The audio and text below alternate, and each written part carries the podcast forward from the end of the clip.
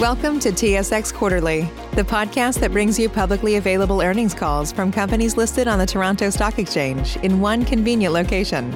Gone are the days of looking through confusing websites. You'll find the important information right here. Enjoy the call.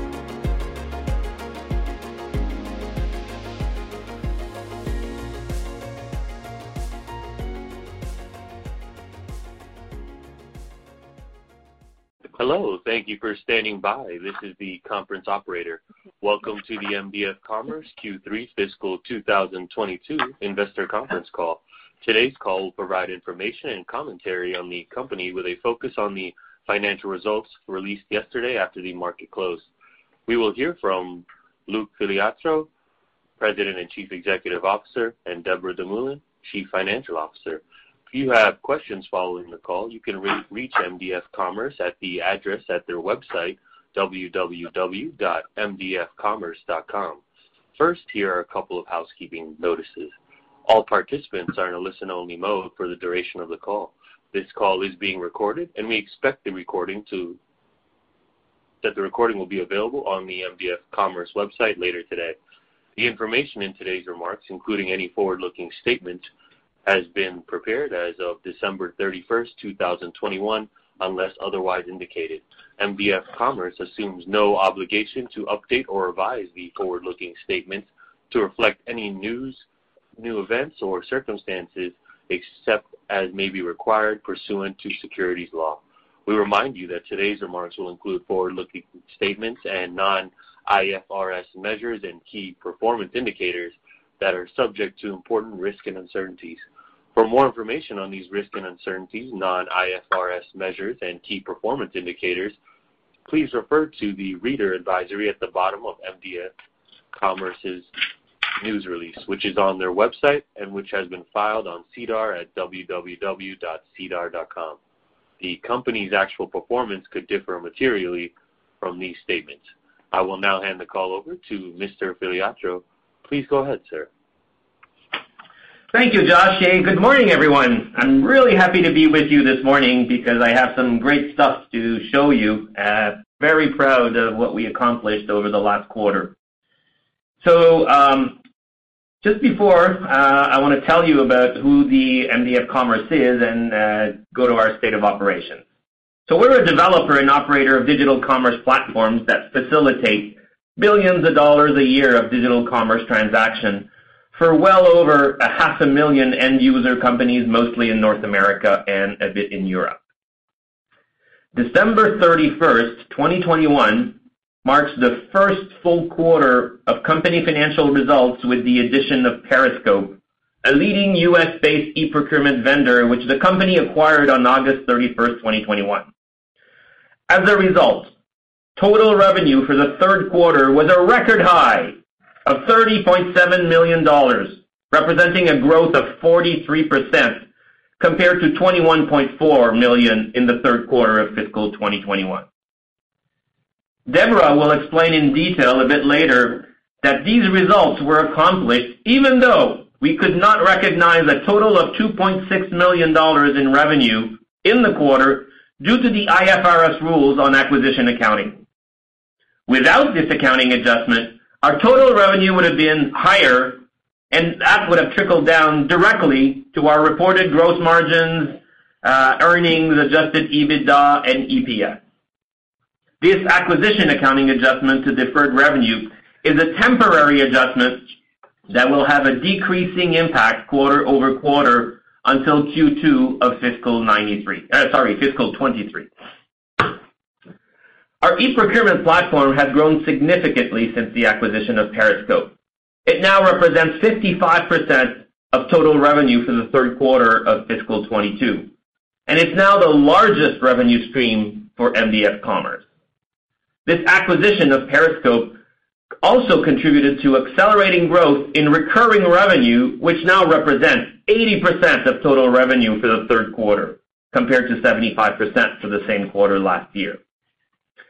Our focus is on integrating Periscope into our full procure-to-pay e-procurement offering, and our integration plan is on track. We are already benefiting from quick win product integrations that have led to new customer wins and new pipeline opportunities. The combined eProcurement leadership team is in place. They're focused on executing our product roadmap and growth strategies.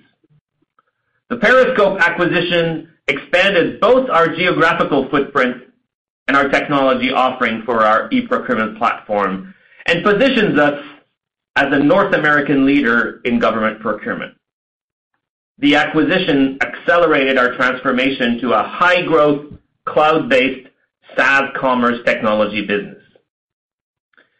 Unified Commerce, the second of our core platform, continues to perform well with high customer satisfaction. While transaction volumes have seen record high during various waves of the COVID pandemic, not unlike many other digital e-commerce companies, we have seen a slight post-pandemic decrease in number of orders when compared to orders during the height of those lockdown periods during the pandemic. This being said, happy to report that just a few weeks ago, we have served our 2 millionth order at Aldi in the U.K. And our client is very happy about this rollout. More to come.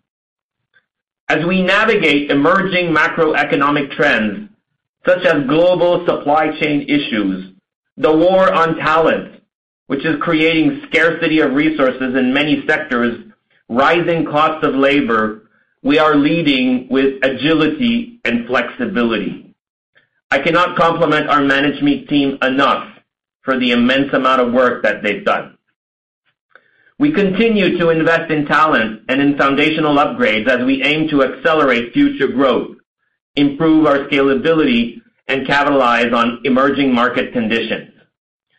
Higher operating expenses in Q3 as compared to this time last year reflect an increase in salary-related costs that are required to both attract and retain talent in an environment where resources are scarce and competition for talent is fierce. The talent search is increasingly borderless borderless due to the general success of work-from-home initiatives in the software sector, which was brought on by the pandemic. We've also seen an increase in hosting and license costs, which is directly related to the company's transition to a cloud-based strategy. Regarding the pandemic, the Omicron wave had an impact on our Q3 performance. A U.S. state deployment in our eProcurement platform was delayed beyond the end of the quarter due to simple absences and illness in the staff, both at our clients and in our own teams, caused by the Omicron variant in the teams. In general, effects of the pandemic supply chains, uh, effects of the pandemic on supply chains also had an impact on volume-based transaction growth in our Unified Commerce platform, specifically for e-commerce. Although there has been growth overall, supply chain issues affecting the e-grocery vertical reduced growth rates during the quarter. Until supply chains normalize, we anticipate that order-based transactions may continue to be impacted in the Unified Commerce platform. As we strengthen the market positions of our two commerce, our two core platforms, eProcurement and Unified Commerce, it is expected that overall, our e-marketplace's revenue, representing less than 15% of total revenue in Q3, will continue to have less and less impact on the corporation's future performance. 30.7 million is the highest revenue reported in a single quarter in the company's history. We are pleased that the quarter's adjusted EBITDA is positive at 0.7 million, despite considerable macroeconomic challenges, including those caused by the Omicron wave of COVID-19. Don't forget that we should we could also think about that 2.6 million of deferred revenue here. And now, I will turn the call over to Deborah to discuss our Q3 fiscal 2022 financial results in more detail. Deborah, floor is yours. Thanks, Luc. Well, we've said it just a few times already that our Q3 revenue is 30.7 million, and that's a nice increase of 43.4% compared to 21 million in the same quarter of last year. I do want to point out that our results were impacted by this acquisition accounting entry that requires that Periscope deferred revenue be measured at fair value at the acquisition date and which ultimately reduced revenues for the quarter by 2.6 million. Periscope revenues standalone were 7.7 million, and again, impacted by the 2.6 million of deferred revenue adjustments that we've mentioned a couple of times now. So I'll take a moment to explain what this is, just because we've included it many times in our disclosures. Deferred revenue occurs when cash is collected uh, in advance, but the service will be rendered over time, and therefore, the revenue is also recognized over time. This is typical of a SaaS revenue, which is collected up front at the beginning of a subscription period, which often spans over a 12-month period. So, What happens to this deferred revenue on acquisition opening balance sheet? Well, IFRS requires that deferred revenue be measured at fair value. The fair value is typically less than the total subscription amount that was received in cash by the customer. When the deferred revenue is adjusted down in the acquisition accounting, there's essentially an amount of revenue that never gets recorded by the acquirer, which in this case is mdf commerce. It's important that we mention this deferred revenue adjustment since subscription revenue is core to what we do and is a recurring revenue stream. Because of this adjustment, our revenues will be lower lower that is, than pre-acquisition revenues would have been, during approximately 12 months after the acquisition date or until the original customer subscription period is completed. So to simplify that, on the next customer subscription renewal, the company will be able to recognize the full value of the subscription revenue, and future revenue will therefore increase. While this deferred revenue adjustment reduces our post-acquisition revenue for Periscope in the short term, the adjustment will decrease month-over-month as customer contracts are renewed. And as these renewals occur, there will be a gradual and increasingly positive impact on our revenue that will trickle down to our gross margins, net loss, adjusted EBITDA, adjusted EBITDA margin, and earnings per share over the quarter.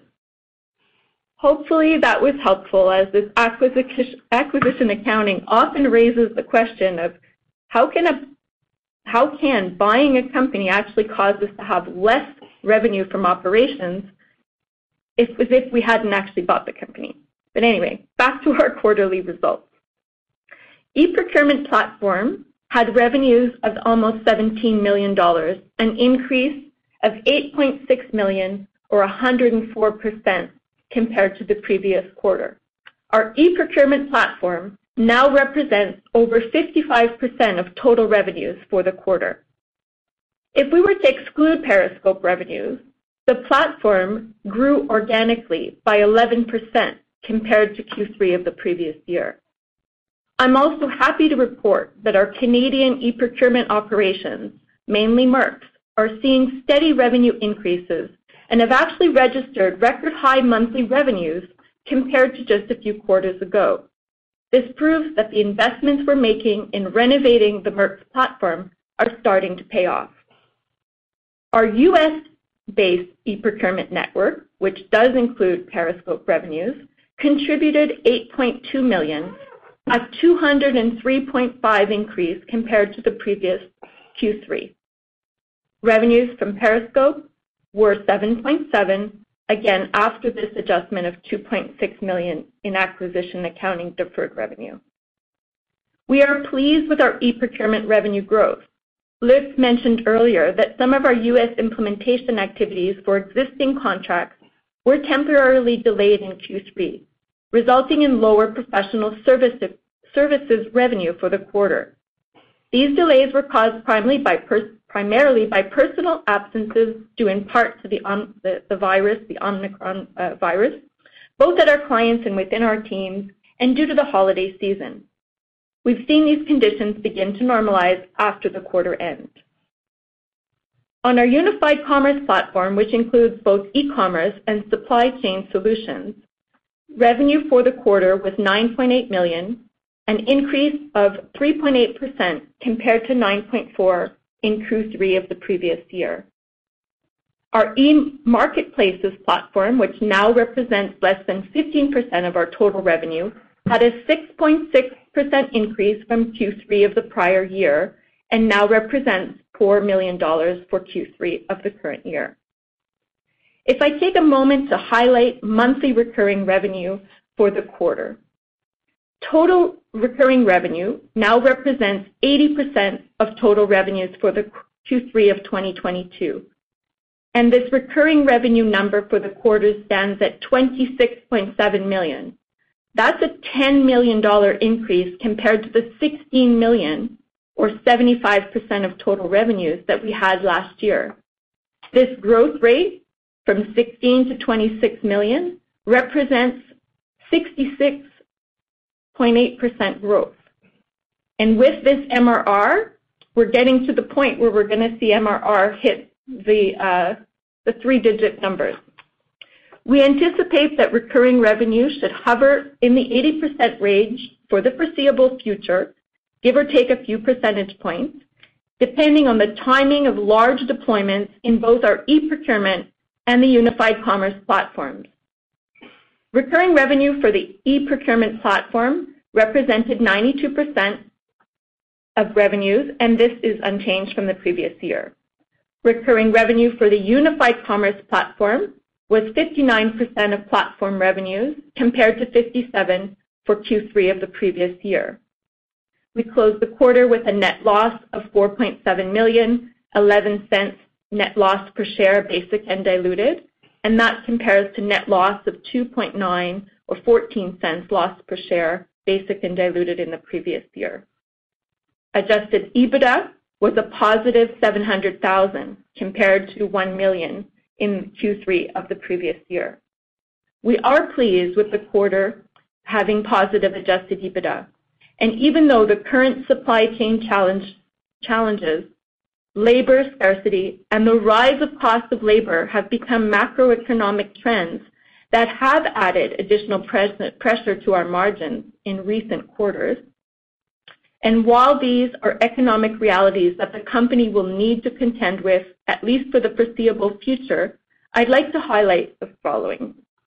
The eProcurement platform's innovative transaction fee model, which allows us to earn a percentage of revenue based on government agency spend on goods and services, has the potential to generate significant upside to our growth objectives, and we expect there to be revenue and cost synergies over the next several years from the combined eProcurement businesses. I wanna mention again that the fair value of deferred revenue adjustment of 2.6 for the third quarter and a total of 3.6 for the four months since the acquisition date has impacted our revenues and unfavorably impacted gross margins, net loss, adjusted EBITDA for these periods. The fair value adjustment applies only to a specific list of customers and until their respective next subscription cycle is renewed. We are also focused on operational efficiency and cost containment measures with the objective of partially offsetting these pressures on the company's profitability. You have, uh, if you're following along on slide five, some information on our year-to-date results. Um, most of the information. Uh, one more slide if you're following. Yeah, there we go. Um, total revenue is 78.3 year to date, a 24.9% increase for the first nine months compared to the previous year.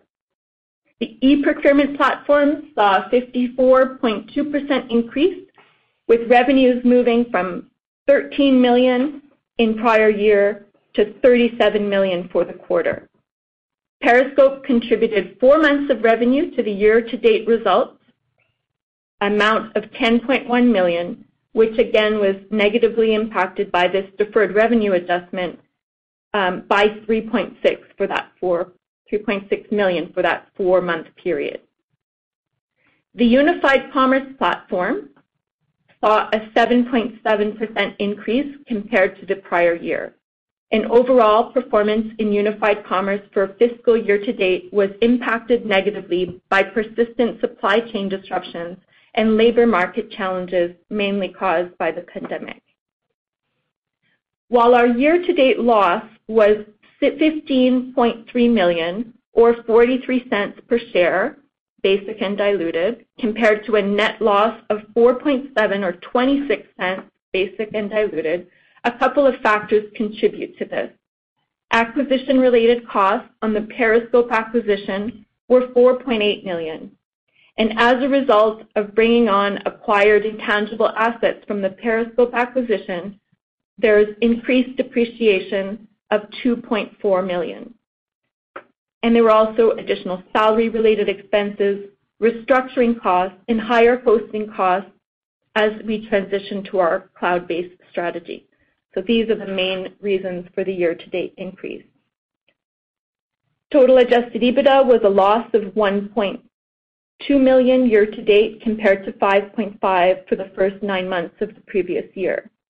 A decline in nine-month adjusted EBITDA is related to the ongoing foundational investments in our scalability, growth in headcount, especially in revenue-generating positions, and in sales and marketing to support our growth initiatives and professional services associated with our customer deployment. Finally, with respect to our balance sheet, as at December 31st, the company had 8.1 million dollars in cash and cash equivalents on our balance sheet, had long-term debt in the form of a revolving facility and term facility in the amount of 47.4 million. With that, I'll turn the call back over to Luc. Thanks, Deborah. Um, really like to make just a few comments on our performance and outlook before concluding here. So, If you go to slide six, um, this record revenue quarter highlights transformational progress for mdf commerce. Q3 represents the full first quarter of results from our largest acquisition in the history of the company. Periscope transforms mdf commerce into a formidable competitor in the government procurement sector in North America. In the e-procurement platform, we now have a network of over a half a million suppliers transacting on our platform with over 6,000 government agencies in 40 states and 10 provinces.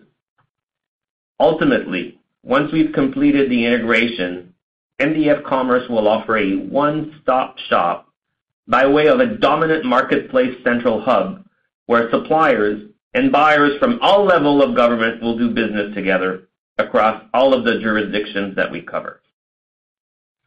Revenue growth for the e-procurement platform will be focused on driving revenue via our innovative transaction fee model, which is self-funded for our clients. This transaction model allows us to earn revenue as a percentage of government agency spend on procurement transactions relating to everyday needs such as office, medical supplies, uh, legal services, gas, electricity, up to all the way to more complex construction and infrastructure projects. We believe that this innovative model is highly scalable and has the potential to generate significant upside to our growth objectives. Now on slide seven, as we've previously stated, our unified commerce platform is a combination of commerce and supply chain collaboration products offered by Orckestra e-commerce and InterTrade. The platform is well established in the retail and grocery verticals and services major brands across North America and U.K. The platform has faced some headwinds brought on by the pandemic as supply chain shortages as well as staff on sick leave had an impact on deployment capabilities and to a certain degree, to the fulfillment of orders. And Despite these challenges, transaction-based volumes with our e-commerce customers are up significantly from pre-pandemic levels, reflecting solid performance within the deployed network across all categories from retail to grocery. Due to this, to its intense reliance on supply chain activities, the e-grocery vertical was most impacted by the lack of supply, especially in the U.K. although performance was solid where mdf commerce was deployed. Like I said earlier, Aldi has now served its 2 millionth order uh, in a little less than 12 months. This gives us confidence that as the pandemic-related disruptions recede over the coming quarters, our ability to deploy and even accelerate deployment will recover, and transactions should remain higher than pre-pandemic levels. On slide eight, in conclusion, I'd like to highlight a few key points. Although the global trend to online commerce and online procurement has been accelerated by COVID pandemic, ironically, the implementation of these upgrades have been disrupted by industry-wide Uh, by the pandemic itself, and mdf commerce is not immune to these market conditions. Large deployments have been slowed by both supply chain disruptions and staffing disruptions at client operations, um, at our partners, and at mdf commerce. Despite these challenging circumstances, we achieved great results and are pleased with the important revenue contribution from Periscope. Integration efforts are on track and moving swiftly as we remain focused on execution. Finally, I would like to mention a few changes to our board of directors. First of all, I would like to thank the Honorable Clément Gignac, who was recently appointed Senator of the Senate of Canada. Due to numerous Senate committees that Mr. Gignac serves on, he will no longer be able to continue to serve on our board. Thank you, Clément. Mr. Gilles Laporte, who has been on the mdf board now for over 11 years and is currently our chairman, uh, has announced that he will not seek re-election at the next AGM. Again, thank you, Gilles. The company has initiated a recruitment process to an executive search firm to seek new members to join our board. The search committee will be led by Marianne Bell, one of our most experienced independent board members. And with that, I would like to hand the call over to operator Josh to open the line for questions. Go ahead, Josh.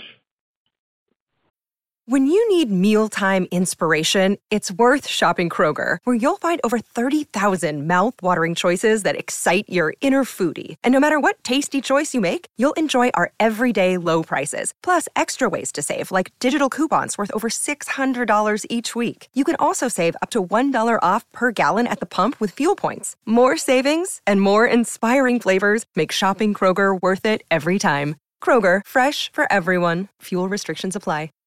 Save big on brunch for mom, all in the Kroger app. Get 16 ounce packs of flavorful Angus 90% lean ground sirloin for $4.99 each with a digital coupon. Then buy two get two free on 12 packs of delicious Coca Cola, Pepsi, or 7UP, all with your card. Shop these deals at your local Kroger, less than five miles away. Or tap the screen now to download the Kroger app to save big today. Kroger, fresh for everyone. Prices and product availability subject to change. Restrictions apply. See site for details. Thank you, Mr. Filiatreault. We will now open the line for questions. As a reminder, to ask a question, you will need to press star one on your telephone. To withdraw your question, press the pound key. Our first question comes from Salman Rana with Laurentian Bank. You may proceed with your question. Good morning, Luc and Deborah, and thank you for taking my questions. First of all, congrats on the record revenues for the quarter. So my first question, again, is regarding Periscope. Luc alluded to the fact that um we should expect another two to three more quarters where the fair value adjustment will take place. Um could you give us any idea on the total amount that the company is anticipating to be realized for the fair value adjustment? Yes, certainly. Uh and Deborah is uh, checking uh, the exact number, but I believe that in total, once completed, we're estimating that this will be at 5.4 million. Is that correct, Deborah? That's right for March, uh, for the seven-month period March, and it will extend again into the Q1 period by another 1 million. It'll be almost 9 million by the time we get through the full cycle of those subscription receivables or subscription periods. There you go. So 9 million is what we can't recognize, although it's there. Six. Six. Oh, well, you said 5.4 plus one. 5.4 plus one. Okay. Sorry. Sorry. Okay, that's very helpful. And moving on regarding unified commerce, um, really appreciate the color you gave on what's been going on at Aldi. Just wanted to get, uh, you know, take a deeper dive into, first of all, could you provide color on how many stores the company has covered, uh, how many Aldi stores in the U.K., and um, what's the status on the NHS contract? So, uh, Aldi had to change a little bit their strategy, and as much as the initial rollout was a thought of trying to have uh, the ability to click and collect at every single of their store, um, know, they realized that this is a very disrupting model, and they kinda went to a what I would call a dark store uh, model, where they actually uh, transform certain physical store that people would normally go and shop to into some kind of a click and collect location in various neighborhoods throughout the U.K. so that this is way more efficient. So we currently, uh and then, you know, we we no longer really look at how many stores, but I believe that there are currently approximately 350 of those um service points where click and collect is available for pickup from the customers. And that's what, you know, generated the 2 million orders that we crossed. Uh I don't have the exact date. It was after the end of the quarter, Uh, Aldi is now very satisfied. Uh, we're in the process of producing a business case, which will be presented to uh, all of the other countries um, where Aldi operates. So uh things are going well.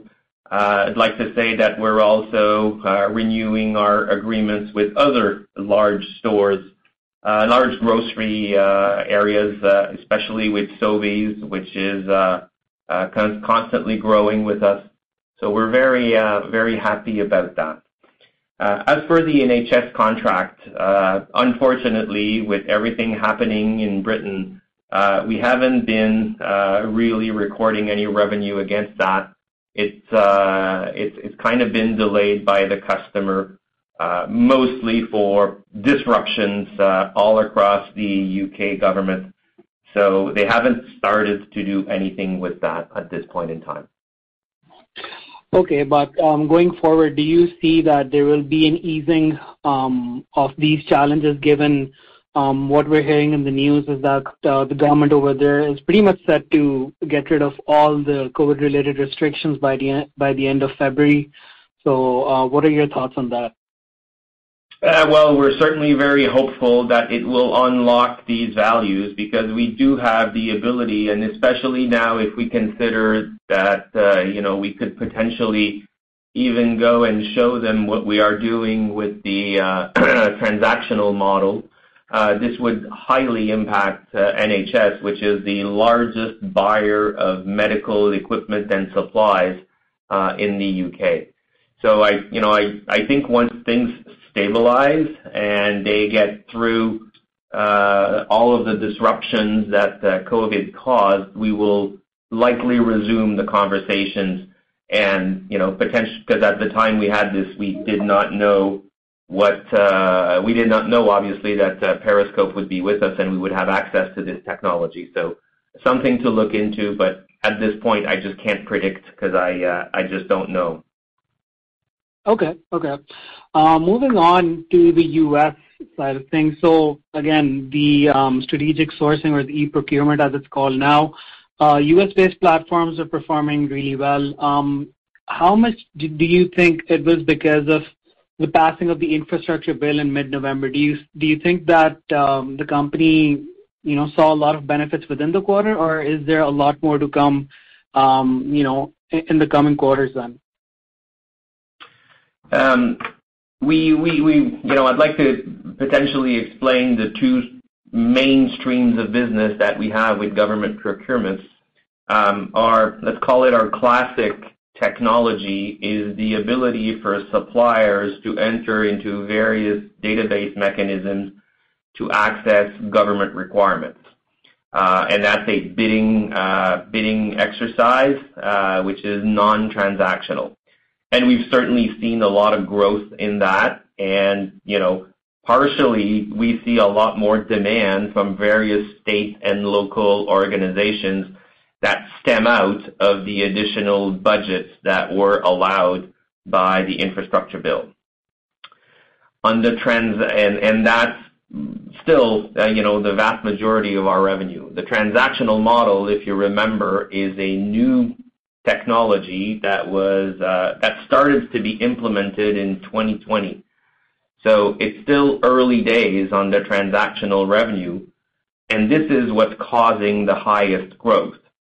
And it will continue to grow as we transfer some of our existing customers to the transactional revenue, and also as we sign up new complete states to install that transactional revenue base. Uh, we're very focused uh, on reaching out to all North American states and Canadian provinces to show them the benefits, the incredible benefits of this model, which saves the government very large amounts of money, uh, creates a higher level of satisfaction in the suppliers, and allows us, obviously, to collect that transaction fee, Uh, which creates uh, a strong growth, very high margins. Uh and once we are implemented in many more states, you will definitely see growth in top line, bottom line, earnings per share, results per share, and everything else. Okay. That's uh, great color. And just one last question from me. Um, Again, you've been alluding to the fact that the wage increases are still an increasing issue, again, across the industry pretty much. Any updates on whether how the Ukrainian cost base is going, uh, if it's working out as planned, and any expected margin uplift from there? Thank you. Um, as you're aware, uh, things in Ukraine are not particularly um, rosy right now. Um, We are working with our existing team and looking into possibilities of offering them to come to work uh, in Canada or potentially other countries. Um, hearing the news, driving to the office this morning, there's 100,000 troops uh, at the border.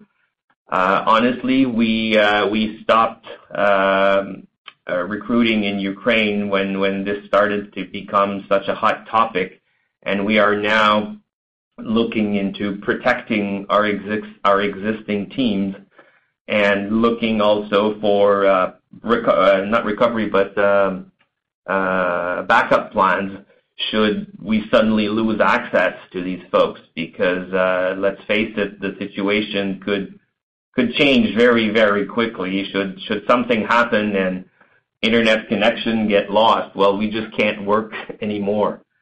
So we Uh, have not further grown uh, our Ukrainian team. So we are looking now for other areas in the world where we could find pockets of technically qualified um, computer developers, programmers, business analysts, uh, et cetera, in order to continue to serve our existing and growing customer base.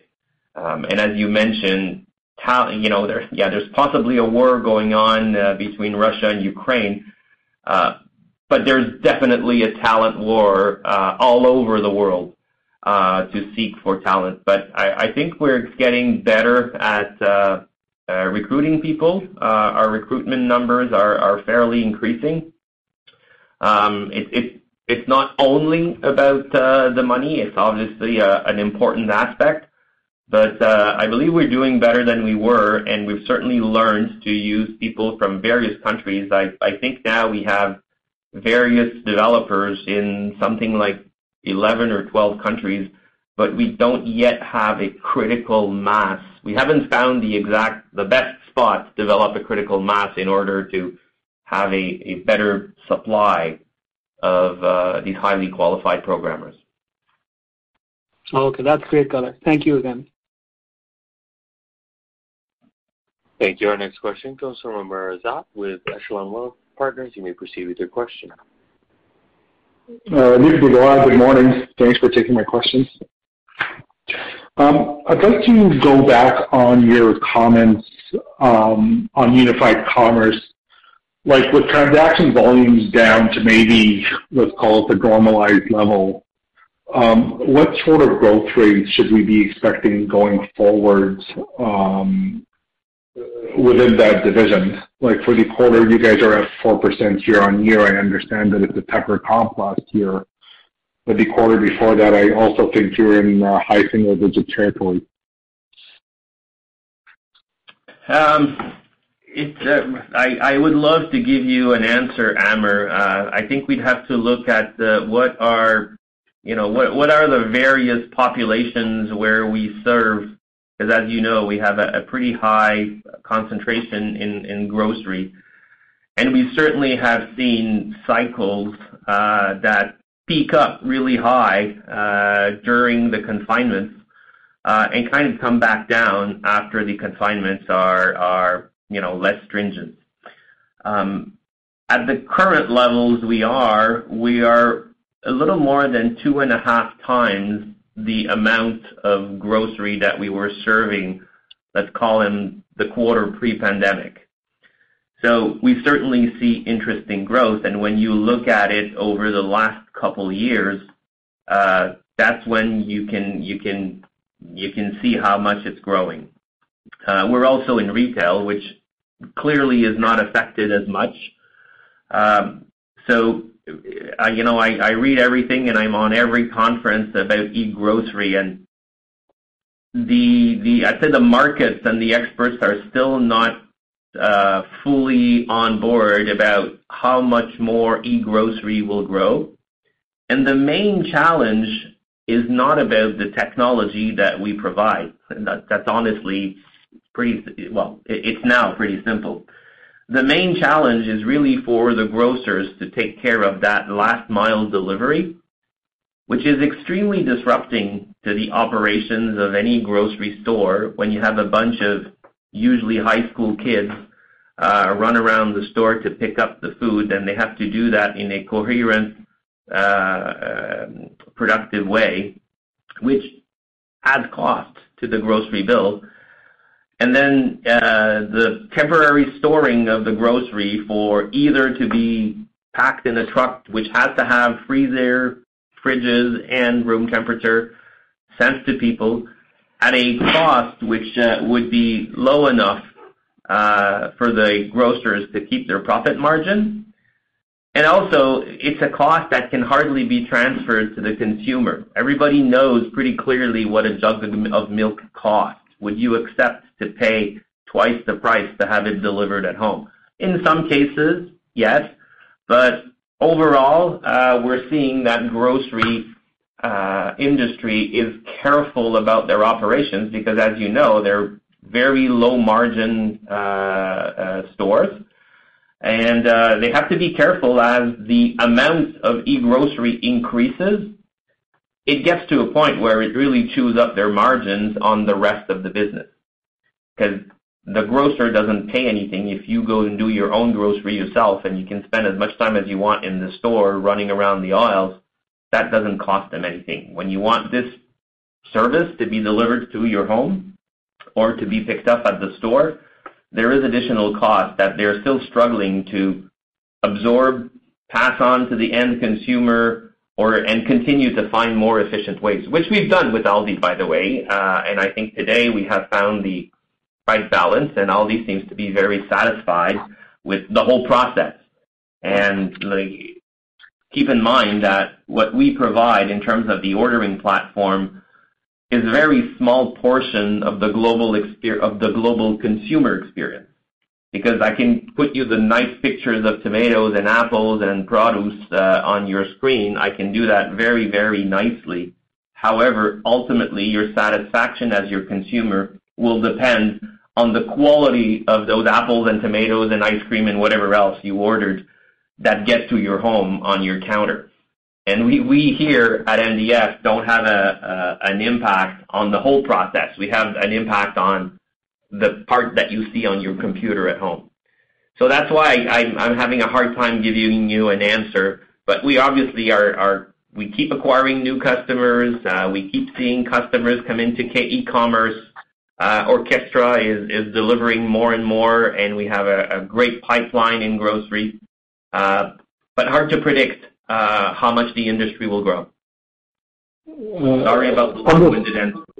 No, no, that's that's great. Maybe if I could, um, again, on that. So, if I'm thinking about the pace of bookings in e-commerce um, going forward, is it fair to assume you're bidding on less projects within e-com versus call it like a year ago? Is that a fair statement? Well, we certainly, as you know, you know, we've been stranded by availability of staff. Uh, Through the year, there are unfortunately some uh, uh, bids that we just did not submit any offers because we had no way to deliver what the client wanted because we just did not have uh, the staffing required in order to supply.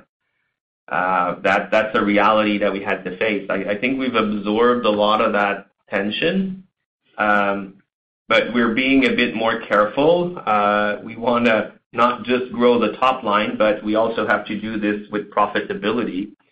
And Right now, the implementation team that we can put on any implementation job honestly cost significantly more than they did two years ago. And If we can't transfer that cost to the customer, we're just not going to do it. You see all e-commerce companies, look at BigCommerce, VTEX, Pivotree, um, they're all losing significant amounts of money. And I'm not talking about just hovering around zero here. You know, These guys are really uh, burning large amounts of money, and that's not something that we feel that our shareholders uh, would support. So we're being a bit more choosy about the uh, customers that we want to deal with because we want to make sure that every project is a profitable one. Okay. Uh, that's good color. Um, then maybe for Deborah, can you give us a sense of what normalized um, operating expenses look like going forward? Um, there are a couple of moving parts. You've got like restructuring charges during the quarter. Then you guys spoke in your prepared remarks to uh, wage inflation. Um, Does the restructuring charges sort of taper off, but we do expect some wage inflation, so these two sort of cancel out? Or how do we think about the OpEx? Yeah. Well, certainly from a restructuring cost perspective, you can see what we've recorded as restructuring costs in our adjusted EBITDA reconciliation. So we had you know, 1.5 million in the Q3 of this year. Um, you know, We not planning for large restructuring, but we're continuously looking for um, economies and um, uh, savings with respect to certainly merging our platforms around e-procurement. Um, you know, There are cost synergies to be had there that we would expect to realize over the next couple of years. With respect to wages themselves, that's really a tricky one. You know, we always end up with, a, like every company, sort of an inflationary increase every year. Cost of hiring, it's depending on you know, getting developers, what their salaries are just really hard to predict. Um so while there's some turnover, do we pay more sometimes once employee turns over? Perhaps. If we've had to backfill positions with consultants, as Luc mentioned, to manage large deployments, sometimes that's adding some pressure. It's really a challenging one to answer, and um, it's really our key area of focus because it's such a big portion of our cost. Okay. Um, yeah, but the sense that I'm getting is obviously it's getting much more expensive to operate and hire. That's fair. For sure. And it's salary driven most of the way. I mean, we do have some increase in web hosting. We are moving towards a cloud-based strategy uh, with our clients and internally, but we're putting specific processes in place to monitor all of those costs. Um, a lot of web hosting is about managing um, the timing of when you're using more and using less. So we are taking a very close look at optimizing all of those costs. Um, that one is a little more controllable, but the salary one is always, I think, for us and for other companies, a bit of an unknown as we just navigate a time of the great resignation and uh, and inflation and all of those other things. Okay. Um, maybe one last one. Um, on the board's um, resignation, what color can you give us there in that, you know, like Clément Gignac or the Honorable Clément Gignac has been on the Senate uh, for a while now, then, you know, like, is there anything to read um, in that both uh, Clément Gignac and uh, Gilles Laporte are stepping down at the same time, or is that a coincidence? Um, no, nothing to read, Amr. Clément tried, you know, for a while to stay on.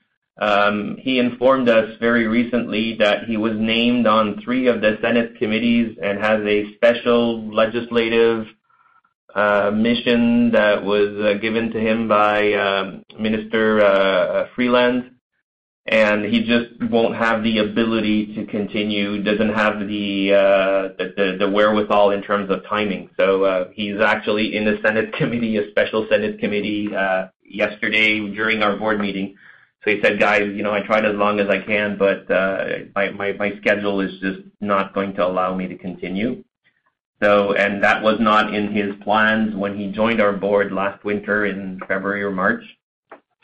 As for Gilles, I, think it's a it's a question of uh, I, I certainly don't want to uh, disclose anything personal in his case, but he's been on our board for 11 years. I, I believe you probably met him, and he probably would like to uh, spend uh, more time uh, for himself uh, and uh, enjoying life.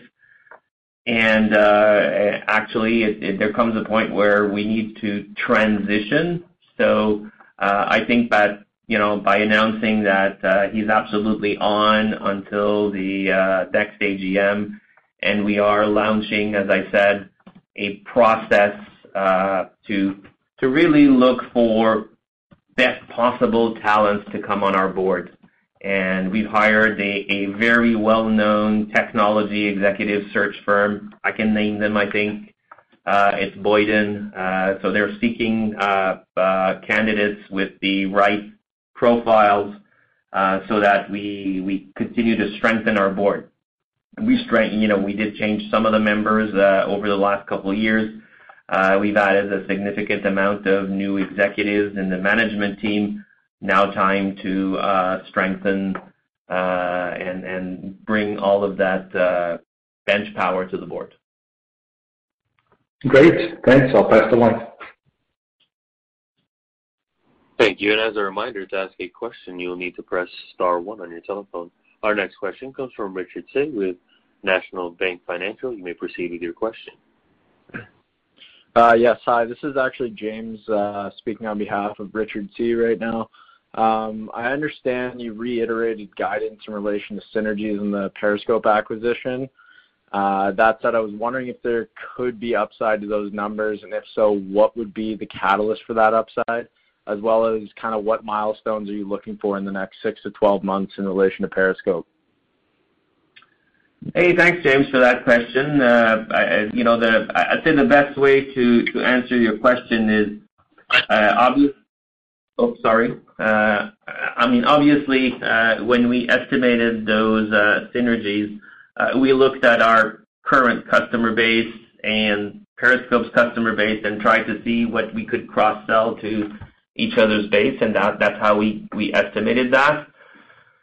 Now, uh, you know, could we grow a lot faster? Of course, we could. Uh, it's a question of signing up uh, existing, or sorry, converting existing states or provinces to the transactional model. And how fast we can do that will really dictate how fast we can grow or how much more of these synergies that we could could pick up. On the cost side, it's already started. You saw some of the restructuring costs that come from picking the best executive team to run our full government procurement. Uh, it's a team of now um, eight folks. Uh, so, you know, we picked the best VP of sales, the best marketing person, the best operating person, uh, et cetera.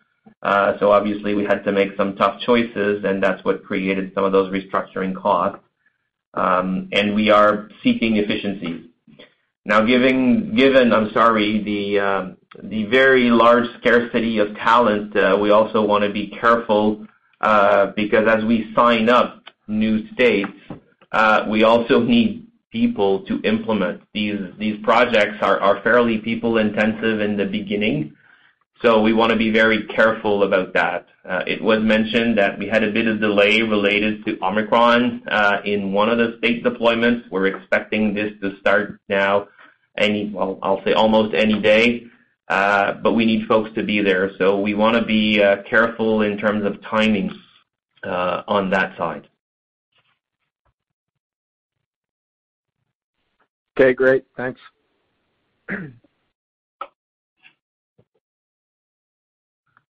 Thank you. There are no further questions. I will now hand the call back to Mr. Filiatreault for closing remarks. Go ahead, sir.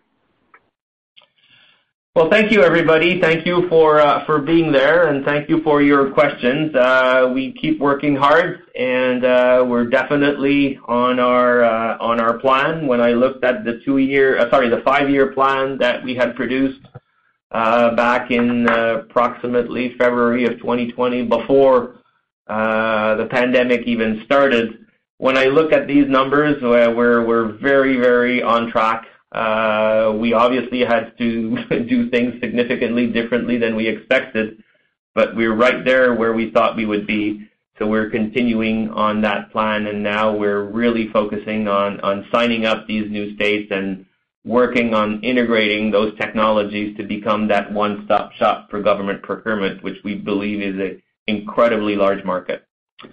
So thank you all. Uh, looking forward to seeing you at our next results, which will be our uh, year-end, so sometime in mid-June, I believe. I don't know that we have the date yet, but uh, we'll obviously be communicating it to you very soon. Have all a great day. Thank you. Thank you all. Thank you. This concludes today's conference call. You may disconnect your lines. Thank you for participating, and have a pleasant day. Support for this podcast and the following message come from Corient. Corient provides wealth management services centered around you. They focus on exceeding your expectations and simplifying your life. Corient has been helping high achievers just like you enjoy their lives more fully, preserve their wealth, and provide for the people, causes, and communities they care about. As one of the largest integrated fee-only registered investment advisors in the U.S., Corient has deeply experienced teams in 23 strategic locations. Corient has extensive knowledge spanning the full spectrum of planning, investing, lending, and money management disciplines. Leverage Corient's exclusive network of experts to craft custom solutions designed to help you reach your financial goals, no matter how complex they may be. Real wealth requires real solutions. For more information, connect with a wealth advisor today at corient.com. That's C-O-R-I-E-N-T dot com. Corient.com. Save big on brunch for mom, all in the Kroger app. Get 16 ounce packs of flavorful Angus 90% lean ground sirloin for $4.99 each with a digital coupon. Then buy two get two free on 12 packs of delicious Coca Cola, Pepsi, or 7UP, all with your card. Shop these deals at your local Kroger, less than five miles away. Or tap the screen now to download the Kroger app to save big today. Kroger, fresh for everyone. Prices and product availability subject to change. Restrictions apply. See site for details.